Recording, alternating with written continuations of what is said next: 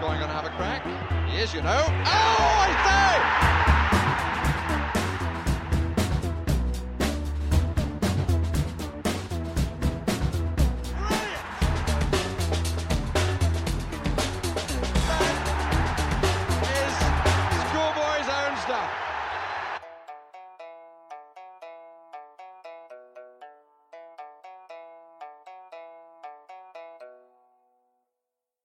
This is Filthy Shambles, Season three, Episode eighteen. Tottenham are top of the league. I'm joined by Adam. We're going to talk about Spurs now. We're going to talk about Spurs on Monday when we play Chelsea. And we're going to look ahead to the rest of the season as well. And we're going to look back on Ange's opening ten games. Adam, welcome back, mate. It's been a while. How you doing? Yeah, I'm good, mate. Thank you for having me. It's always, uh, always good fun. So... Look, talk to me, man. How are you feeling um, after after ten after ten games? It's a stupid question to ask a Spurs fan right now because no Tottenham fan, I would like to think, is going to turn around and give a negative answer to that question. But what what's the best thing about Postecoglou um, in this very early stage of his tenure at, at Spurs? What what's the thing that's kind of resonated for you? Um. I think watching the players self-diagnose stuff on the pitch, which last year was not happening at all. And I think Conte was rightly blamed for the vast majority of rubbish that was happening on the pitch. But you're watching these players just not be able to work anything out for themselves, uh, perhaps in part because they were positioned in the wrong places and the personnel wasn't quite right. But watching after we were two nil up on, even one nil up on Friday, and the sort of Romero Vicario show where they just played it and played it and played it and played it and waited for Palace to react and then just just carved through them on a, on a number of occasions. It didn't always lead to a chance, but the way in which the players are aware of what they have to do, but also are seemingly able to work out mid-game like where the spaces are, where the angles are, what to do. I think that's really like thrilling to watch. Um, and...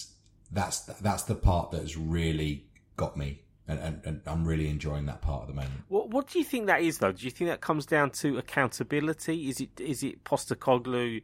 Is it Ange basically um, allowing the players to kind of blossom in, in... I know it sounds really basic, right? Because every player has to have some kind of intelligence on the pitch, right? And also emotional intelligence in terms of making sure that they don't lose composure and the rest of it. Do you think we were over-disciplined under Conte? Constrained too much? Is Are the players behaving like this because it's the, the coaching? Or is it is it that accountability and responsibility that kind of... You know, this is what this is who you are. These are your abilities. Expand on those abilities. Don't you don't feel that you're constrained. Obviously, within within reason, because there still has to be structure. I think it probably comes down to which non-negotiables the manager chooses to impart on the team.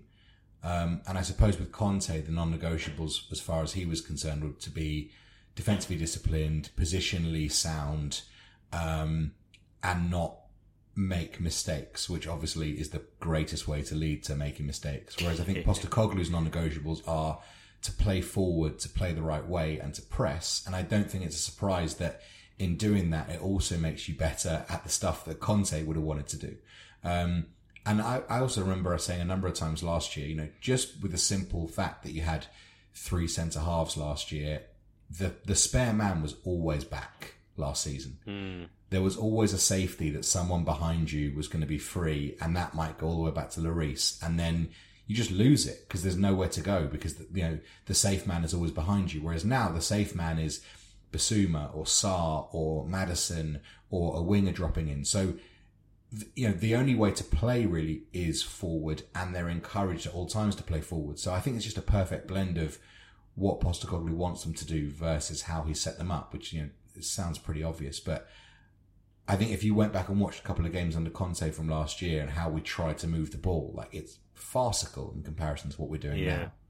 now. Yeah, I was I was thinking about this. I, I think about this a lot, to be fair, when I'm at Tottenham. Um, um, obviously, we, we're enjoying the games and the experience um, in a way that just it, it kind of it makes a mockery of what we had to go through last season, and and and more so, it makes a mockery of of what we.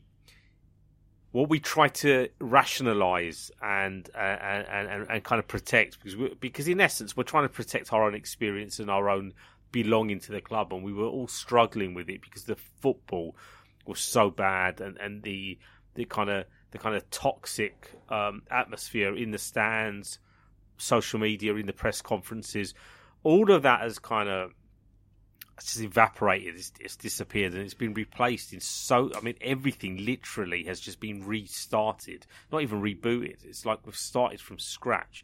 Do you think it's it's only as good as it feels right now because of how bad it was under Antonio Conte? Or do you think that's doing a disservice to how much of a difference Postecoglou has brought in? Because we were linked to one or two other coaches who I do not think... They might have brought organisation, they might have even brought results, but they probably would not have given us the the, the vibes, if, if I'm allowed to say mm-hmm. that as a grown man, that we're getting um, under Ange at the minute. I mean, where, where do you sit with it? Do you not are you not overthinking it? Is it just infinitely better than last season and that's all you care about? No, I think, um, and it's obviously a very short sample, small sample size, but I think the best football that we've played this year is as good as anything as I've ever seen Spurs play, and is exactly the way you want your team to play. Um, like against Fulham, just watching Odoji in that first half, like, he is just a remarkable player, and the way they got him into space. And all right, it took us it took us a while to get going against Fulham, but that little fifteen minute period from thirty to forty-five minutes, I think you'll go a long way to find a better fifteen minutes of football that that you've seen Tottenham play. Um, and yeah, the, the opposition maybe ma- maybe matters, but it also doesn't, because it's what we're doing against anyone, I think. Um, and yeah, the, the you know the contrast probably makes it more stark, because you can't believe what you had versus what you what you have now. But I think it would almost do a disservice to say it's this because of that. Like in yeah. isolation, this is brilliant to watch, and I'm loving it. Yeah, it's. Uh... I mean, it's it. There's just something. There's just something about Tottenham right now that that um, that we we don't need to be forced into understanding. We can all feel it. We can all see it. And I think it's a really important um, economy, just in terms of the fan base having to restart. You know, because of last season, because of the, the seasons under Mourinho beforehand, and and, and that, that that kind of season we've. Uh, Nuno and the, the last eighteen months under Pochettino. It feels like it's been a long time since we could we could all agree together that we all liked what we were seeing together. There was a lot of fragmentation under Antonio Conte. There was a lot of politics. You know, Conte seemed to act as a conduit for the people that are completely obsessive about um disliking ENIC and Daniel Levy and making that their identity. And then under Mourinho, you know, we had the lockdown and COVID, and it was just a very weird and strange time. And, and Nuno, I don't know what that was. Um, and obviously Pochettino was us knowing that we were about to lose something that we didn't quite have. You know, we, we being Spurs is always about getting to that final hurdle and then not quite being able to get past it. Um, whereas now none of that matters anymore, because we've got something brand new, and it feels brand new, and it feels it feels it feels right in so many ways. And there's a lot we there's a lot I want to kind of dive into. There's there's, there's lots of little questions I want to ask you to kind of see where you're at compared to where, where I'm at. But um, is there anything... Just quickly on that, sorry, I think the final yeah, yeah. hurdle thing is really important, because mm-hmm. when you have a manager like Conte or Mourinho, the final hurdle can only be winning a trophy, because that's the that is basically what you have transformed your club's rationale and raison d'etre to be. Like, you hire these managers to win trophies. If Spurs come third this year and don't win the F A Cup... um. I don't think you'll find a single supporter who don't doesn't think that's one of the best seasons they've ever seen at Spurs. Yeah, and and this is what what you said is spot on, because Conte's words and, and that whole narrative and the fact that Levy did appoint him to win something as quickly as possible then feeds into that disappointment and that expectation that leads to the disappointment. You know, people then say, well, you failed. You failed the manager because we didn't win anything. You didn't give him what he needed to win something within two mm-hmm. seasons. As if that's any way to to, to, to, to, to set up any team in any situation, like like to, to say we've got to win something in two seasons, whereas Postecoglou has been quite upfront and said it's not. It is about winning things, but it's about being in a position to win things. And people will say, "Well, what's the difference?" I mean, that's what Conte wanted, right? But no, it wasn't. When you step back and then realise that the way the methodology, the, the, the, the methodology of Conte doesn't actually align to the to the way that Tottenham are run as a football club and the way that we perceive what we, well, not perceive, right? We believe in what Tottenham should be in terms of tradition and heritage and the rest of it. And I know heritage, tradition of the last fifteen years it equates to not winning anything. But there's context to a lot of that. Um, and whereas at the moment it feels like we're building towards something, which is one of the most, one of the, the most important things, that it doesn't feel like it's a very short-term mm-hmm. um, solution, you know, because we've created this problem within the ether of football that you've got to win something, otherwise you lose complete def- definition of who you are and what you are. And we actually lost that by chasing that very that very thing that we it became. Um, You got to win something, and then we realised that the the, the the end of the Conte reign, and, and I know there was a lot of things going on in his life and, and, and whatever else, but when that fell apart, everybody then realised, oh, actually, that isn't the thing I need to make me happy about Tottenham. It's the fucking football, of and it's course. Like, well, exactly, it's the most obvious thing that we often, and I've been guilty of it, that we've often placed aside. Because we need to win ugly, and we need this trait, and we need that trait, and we need, and you know, in the end, no, we don't. We we need to be happy as football fans. And this guy that hardly anyone rated, the cheap option, has come in and he's he's given us things already in these very early stages.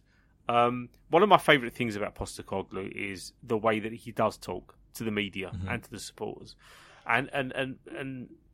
Many a time people say, well, that's, well, you know, what, why is that something you should be celebrating? Well, because he's representing the football club. He's representing himself. He's going to do the best job he can for himself and therefore for Tottenham. But what he's saying doesn't sound like a, like a an internal script that he's delivering, that he's actually talking to us. And he's, and he's oh, we won today, but I don't like the way we, we lacked fluidity up front. We won today, but I didn't like the lack of control that we had in the, and these this is music, Adam, because it's making me think I can enjoy us winning, but I know that this geezer's actually taking accountability himself to fix the things that we know that might be a concern long long term. So, um, so is any is anything that you you've looked at or seen? And again, it's. You can't be overly critical because it is only ten games. But is there anything that you've looked at and seen and thought, yeah, that, that's a, that's a potential problem, or that's something that you, you're unsure about, or is it too early to, to, to even delve into into the darker corners of um, this new look Tottenham? The only potential problems that I can see with this Tottenham team is one or two injuries in key positions. Hmm. Um, if this team. If this team played all thirty-eight games, you know, obviously you're going to get a knock along the way. But, you know, if if Romero and van de Ven were able to play thirty-eight games for the sake of argument, and Maddison didn't get his customary injury or whatever, like, the sky really is the limit for Spurs. And in a in a weird way, I, I don't like all the could we stuff, like whatever. Like, it's funny, but it is what it is. Um, people like dismissing the idea of us winning the league, there's almost a, a weird way that we might never have a better chance of doing it because of the lack of games that we have. And uh, I don't think we can win the league, but it, mm-hmm. it might be one of those things that we look back on in a year's time when we've got hopefully League Cup, hopefully Champions League football, and we've got to rest and rotate players. Like, it might be a case that we have thirty-eight or forty games this year with a fully fit squad, and you may never have a better chance of of winning it in in the most yeah. weird roundabout way. Like, I think that injuries are the only thing that can derail what they're doing at the moment. Yeah, I mean, it's funny, isn't it? Because it's it, we're almost grateful now that we didn't qualify for the Conference League or anything more than, than that. Because, yeah. I mean, obviously we would have had to spend a lot more money in, in the summer, and that might have rushed things. We might have, we might have. Uh, I'm not saying that we would have made mistakes in the transfer window, but or excuse me, we would have needed a far more. Um, we would have needed far more depth in the squad to have, to have had the chore of those European games, and it's it's a blessing, if anything, that we're not in Europe, and that the at least this. I mean, our starting eleven is fantastic. It can be improved in a couple of areas, no doubt, but it's absolutely spot on. But you're right, a couple of injuries, and we need to find out more about the players that we do have coming off on the off the bench, and then and obviously then we need to look at January uh, to consolidate. There's all, already rumours about Tony being be, being a potential January signing. There's not that I necessarily think he fits um, at Spurs, but that's just like a personal opinion, just in terms of personality, in terms in terms of the players that we have been looking at. But um, that's a I conversation. I think the striker's for, the last place we should be spending our money. Well. Yeah, I mean, when Madly. you look at when you when you look at the depth that we do need in other key positions, I completely agree. But um, again, we don't know what Spurs are doing in the back end. You know, it's interesting because the way that we started the season has has has redefined our expectations for the season, right? Because mm-hmm. you can't just. And I know we've had conversations like like offline, like in, in WhatsApp, like like in my head, I'm like, well, look.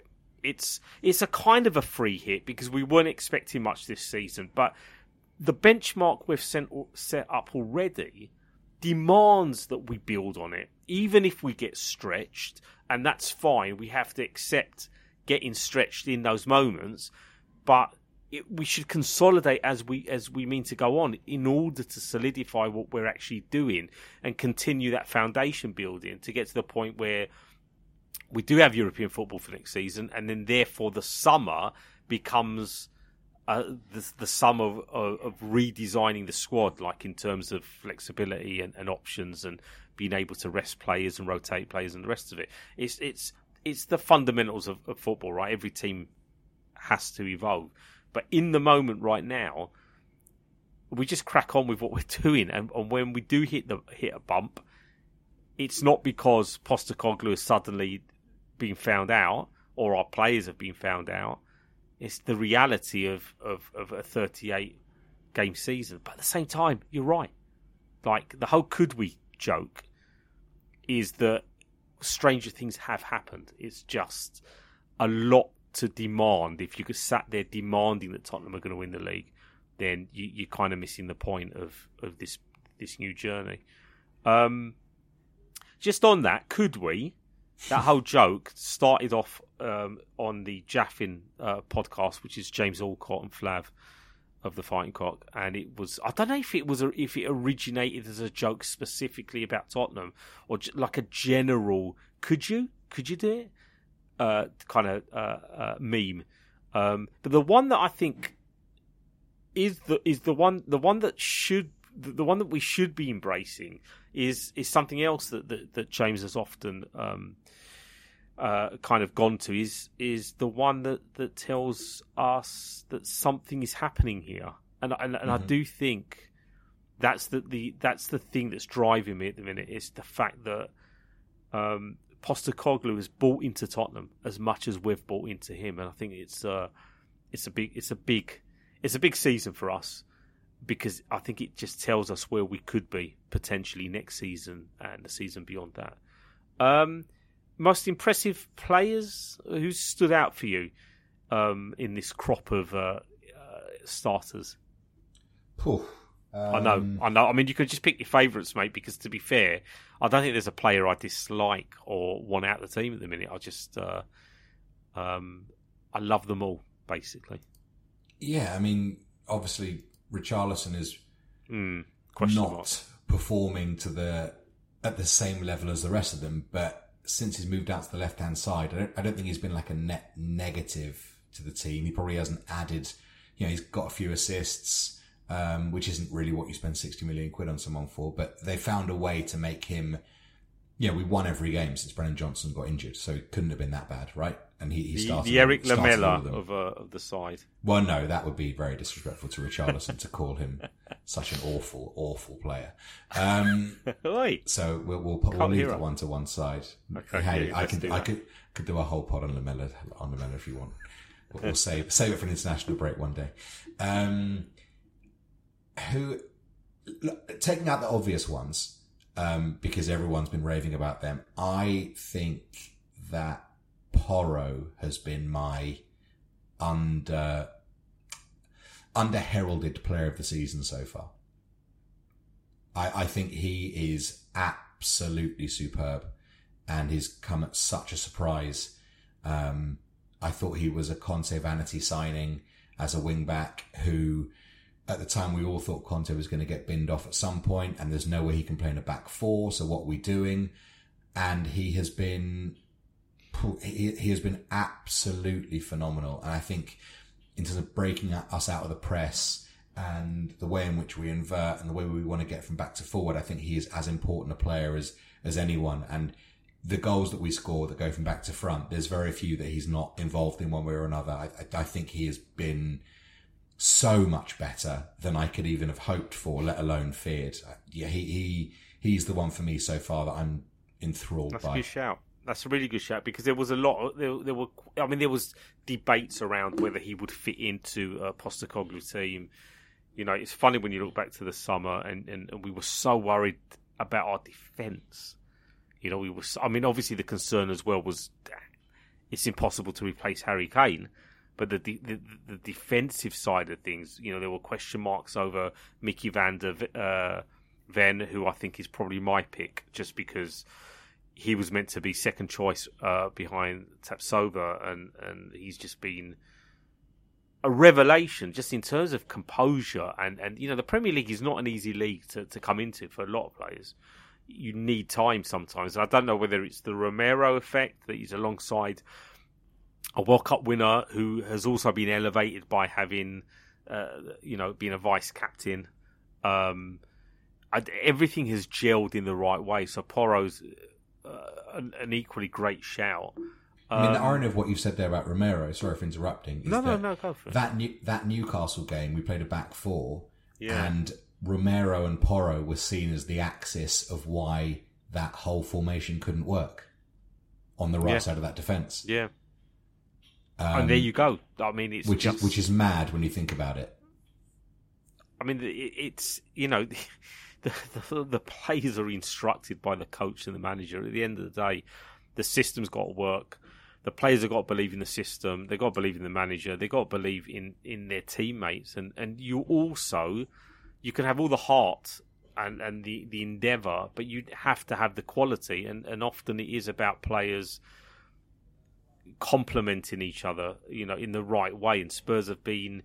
a mixed bag of players, you know, in in the, in the past four or five years.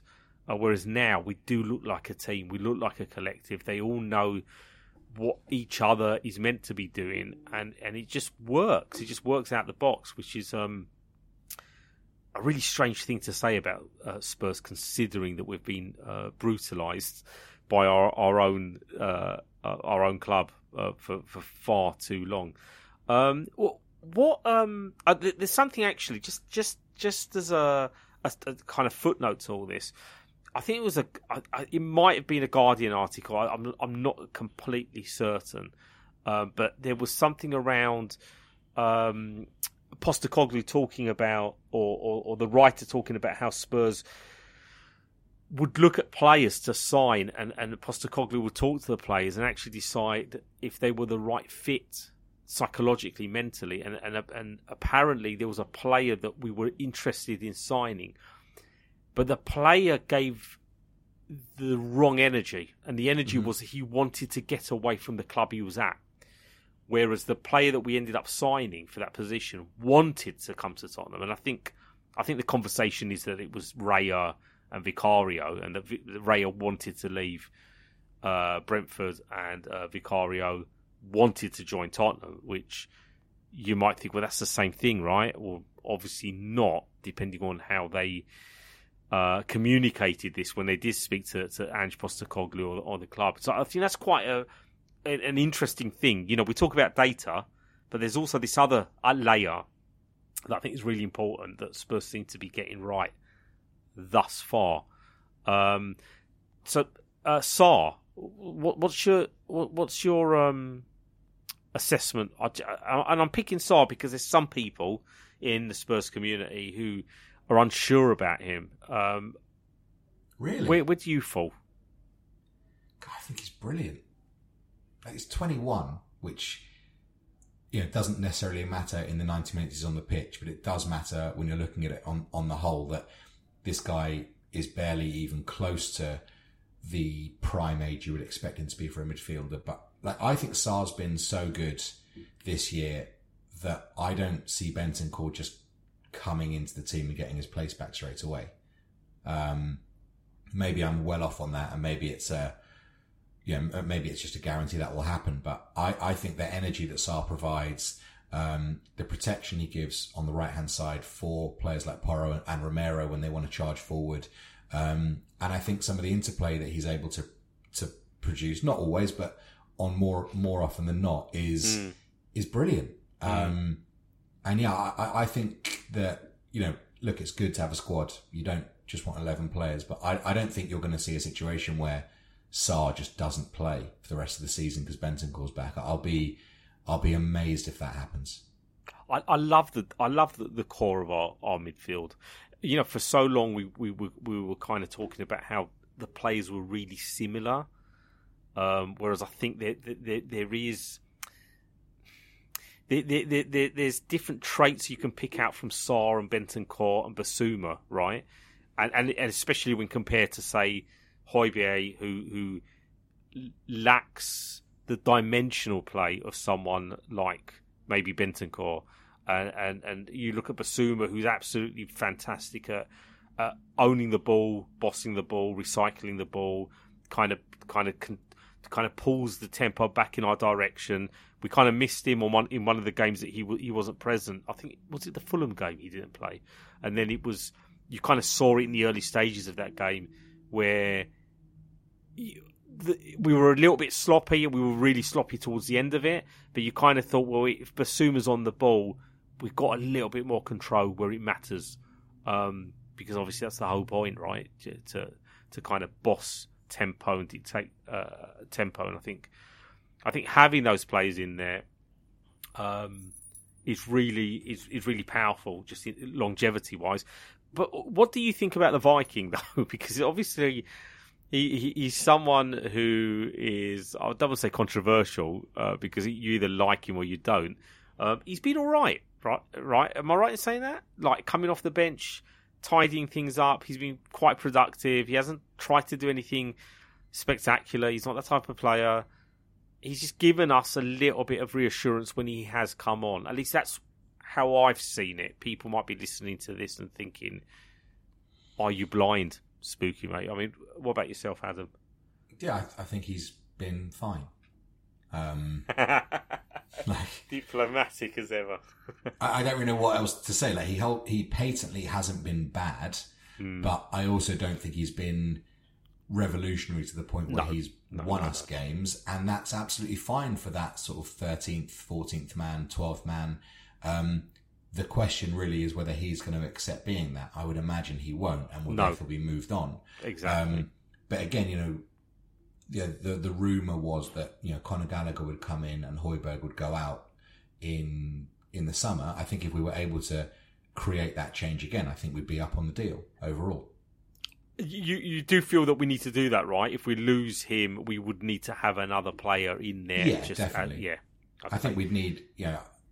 People will line us up as four two three one or whatever, but I think it probably is a midfield three with with Maddison in there, and we've p- probably got five players for the role at the moment, five plus Skip, who doesn't appear to be um, that much in favour. But I think you need two for two for each position. So if if a midfielder left, one would have to come in.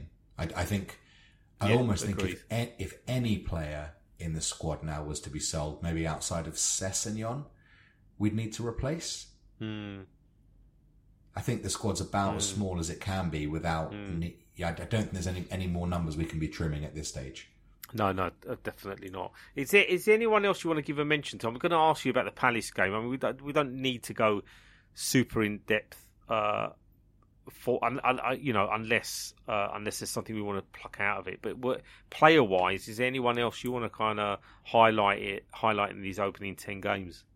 I guess on, on a on a mea culpa standpoint, um, Vicario has been so much better than I feared watching those first few preseason games. And I know people say, like, you know, preseason, what are you trying to find? You're not going to see anything. But there there were traits there that just looked alarming. And, you know, he still isn't the greatest when it comes for, you know, coming for crosses and corners or whatever. But everything else is so good that we're able to to navigate around that. And, um, you know, I remember being in a few discussions with people last year talking about Lloris, and there was this idea that would, you know, it's going to be so hard to replace him because he's been yeah. there for ten years, such a good player. And, and my point was always, he's going to be a hard human and probably captain to replace, although Sonny's doing a great job there by the looks of things. But the way in which he was just playing on the pitch was not going to make him that difficult to replace. And I think, if anything, you're looking at what we're doing with a real keeper now in Vicario. And, you know, I wonder how much better we may have been over the last couple of years with, with this level of performance, because it's it's pretty chalk and cheese, unfortunately, from what we were getting on the pitch from Lloris in the last few years, which has not been not not been at the level that it was when he was yeah. in his pomp. Let's put it that yeah, way. Yeah, he he did degrade, and Vicario is a very commanding player, really good shot stopper. Um, he's just got all the traits at the minute, and and it feels it feels like we've got this right again. Ten games, feet grounded. Um, we're just enjoying what we're seeing, and, and why the hell not, considering what we've had to put up with. Um, what was I going to say? Oh, I just absolutely hate when I park something and then my brain goes, no, you're not going to have that, mate. I'm going to delete it from your head. I mean, we can we can jump onto the Palace performance. Were I mean, how did you find it? it because again, it was it, it's funny talking about Tottenham at the minute, because the. The the naysayers, the, the, the, the rival supporters will say, well, you haven't played anyone yet, and you've not even played that well, and you've uh, you've just about beaten certain teams and got past them in the last minute, and you've had to rely on red cards and V A R and the rest of it. Who cares? Who cares indeed? We are everybody plays each other twice. We're getting we're getting the job done. Uh, Palace was has always been tricky, at least in my head. Maybe I'm just, for some reason, I'm remembering the, the, the bad performances there, not the wins that we've had over the, over, because we've won a, we've won a few times there, I'm sure, in, in, in recent years. Um, but how, how how did you find it watching it? Um, just in terms of the the the way that we kept plucking away to try and get that opening goal, and then the, the football that we played in the second half uh, was infinitely better, more comfortable than the second half. I thought Palace, as well, never really changed the way they set up. They they almost played in a way to counter us. And then when we scored the opening goal, Odoji, um, they still didn't really change their positioning. It almost felt like, well, you guys need to open up a little bit now, surely, to be able to try and get back into the game. And that only really happened at the death of it all, when... Um, V A R decided to give uh, uh, the, the, their goal. So were you were you kind of worried at any point? Was there anything that kind of crept in, or were you just enjoying the kind of Romero Vic uh, kind of uh, passing game? I think you're always going to get the same kind of game at Selhurst Park, and especially it's not helped that they're just off the back of an absolute thumping away at Newcastle. So you're probably playing them when they're at their most chastened and looking to, to bounce back uh, and at least be solid defensively. And that, you know, under the lights, Friday night's not an easy place to go at the best of times, let alone for an evening game. Um, and I don't know what people expect. Like it, it's the same game every time at Crystal Palace, where, you know, last year the first half was turgid as well, and then all of a sudden we scored four quick goals in the second half. Um, you just got to you just got to break the dam. Um, and fortunately, we got a bit lucky with the first goal, and that opens everything up. But if anything, the fact they didn't even change their style at all when they were losing just shows how difficult a place that is to go to break a team down, because they even even in defeat, they were just trying to get the game to the last fifteen minutes at one nil and then maybe change something. So um I think you throw out performances at certain places, uh, and, and Palace is one of them, because it's a small pitch, it's tight, it's, it's an, always a fairly difficult place to go, and n- certainly not the, not the kind of place you're going to go and start and be, you know, expansive from minute one. You know, didn't Arsenal win their one nil with ten men this year and having about mm. four centre halves on, mm. um, defending the long ball? So I, I just think, yeah, like, I don't know where you've been, what, what you've been watching if you weren't expecting that sort of game. Um, from Palace. Um, if anything, the, the way that the Fulham game started was, was slightly more alarming than the Palace game was to me. Um, but then they settled into their rhythm and, and got better. Um, no, like pa- Palace is one of those where you just take three points and see you next year. Thanks very much. Yeah, agreed. And this, this, this kind of narrative where Spurs aren't allowed to dig deep, or not, they're not allowed to, they're not allowed to just, Um, or the opposition rather, uh, don't open up for them and make it a tricky game. And there's like, the, the, there's nothing new. There's nothing special about what Spurs are doing in the grand scheme of things. Where at the end of the day, you need to be better than the opposition. How do you do that? Well, you play better. You make less mistakes. You take advantage of the mistakes they make. You score. You protect the lead. You you you you basically are giving out the energy that you are going to win this game, and Spurs have done that time and time again this season. Um, and how that is somehow the template of some kind of lucky uh, collection of footballers, and, and, and, and having to rely on oh, it's just it's just pathetic, really. It's actually boring, and no doubt it'll be it'll be flip reversed when um when we do lose. It'd be like, whoa, look, you lost. It's like, well, you know, we've been unbeaten for ten games. Like, what, you know, eleven games, twelve games, however long that this run's going to go on for. Like, why are you so obsessive about Spurs? Is it because you're insecure and worried that we could actually be a threat? Maybe not this season, but at some point. Um, and that, that, that again is another thing that's driving me. The person I think that's driving Spurs as well at the minute is Son, and I think he's probably my pick of uh, another pick of, of of one of the players I think has been outstanding as captain and as a leader and a goal scorer. I thought the second goal that we scored, brilliant. Um, yeah, absolutely fantastic football. Like, from the back all the way to to to, to the front. Um, and it's we've done that so many times this season, Adam. I think there's been pockets of play where you've thought, that is some of the that is and I'm not even exaggerating, that's some of the best football we've seen for a long time, just in terms of the movement and the, the, the, the awareness. And then you've got Postecoglou saying, well, I don't think we were that fluid. I, he said that, I think, for the Fulham game. And you're thinking, wow, I mean, Spurs are impressing me at the minute, and we're still not anywhere near what our manager wants us to be. Um, looking ahead, we've got a lot of tough games coming up, and, and, and obviously we can't not talk about Chelsea. Uh, this up and coming Monday. What, what, what, what's your gut saying, and what's your head saying with this game? Um, look, it's very hard to completely separate the two out, because in any sort of derby game, the emotion is very difficult to park to one side. But overall, I just think Spurs are currently a better team than Chelsea, and if they play properly and play without too much emotion that takes it into into silliness, mm. then I would expect Spurs to play well, and then hopefully they take enough chances to win. Um, I mean, that's a terribly boring answer, but um, yeah, why shouldn't Spurs just go and win this game? Do, do, do you have you seen much of Chelsea this season?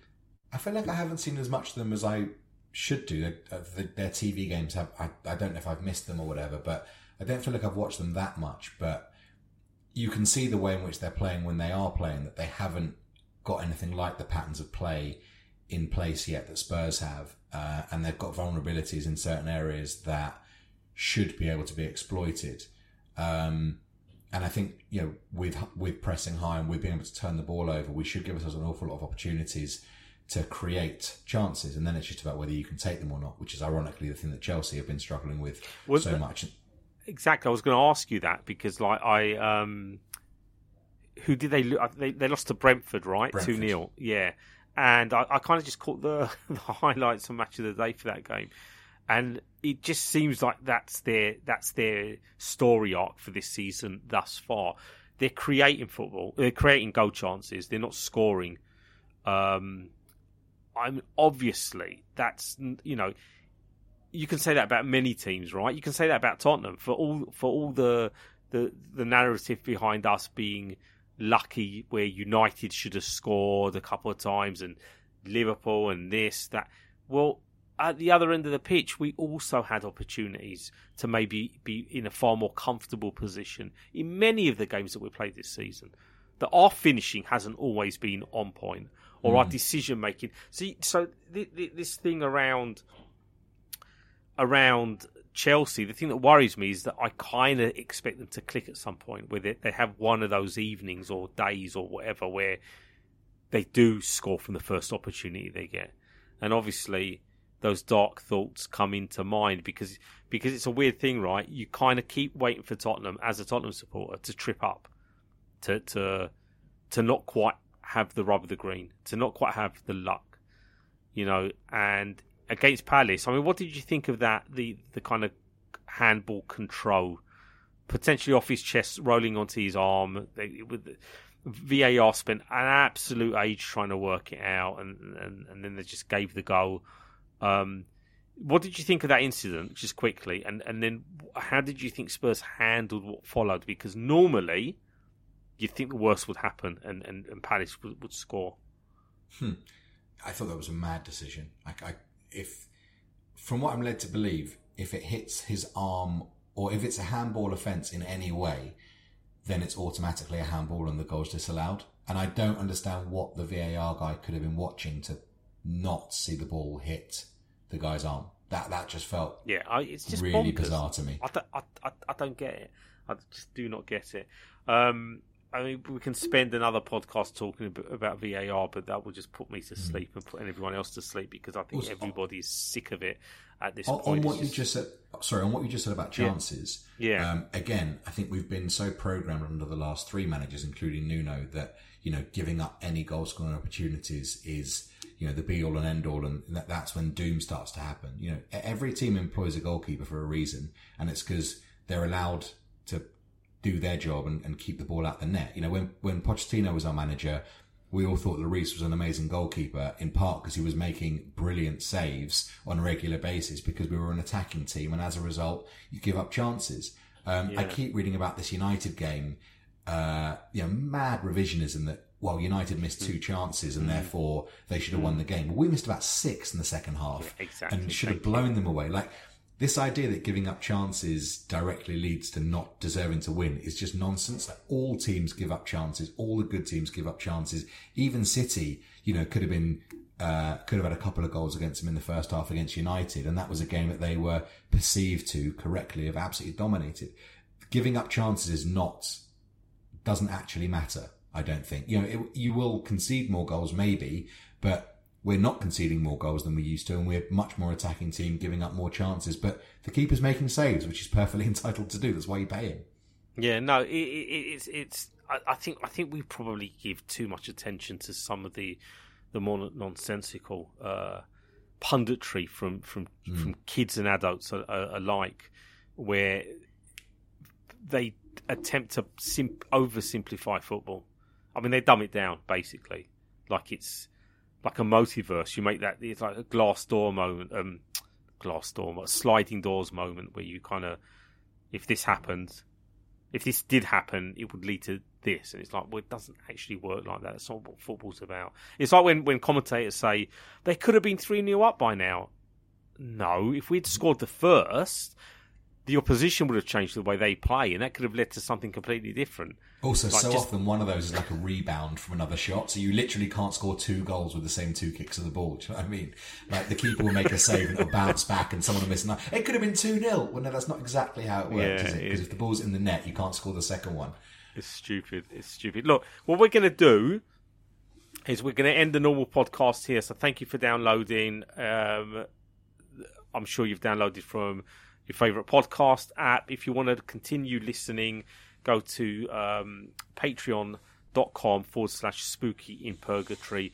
We're just going to talk a little bit more about Chelsea because I want to ask you about Pochettino, and there's a couple of other minor little bits uh, that I'm gonna I want to bring up with you as well, just around the mood around Tottenham at the minute and uh, the kind of disappearance of the protests. But have they disappeared? Um, so we're going to chat about that. So thank you for downloading and catch you on the next one.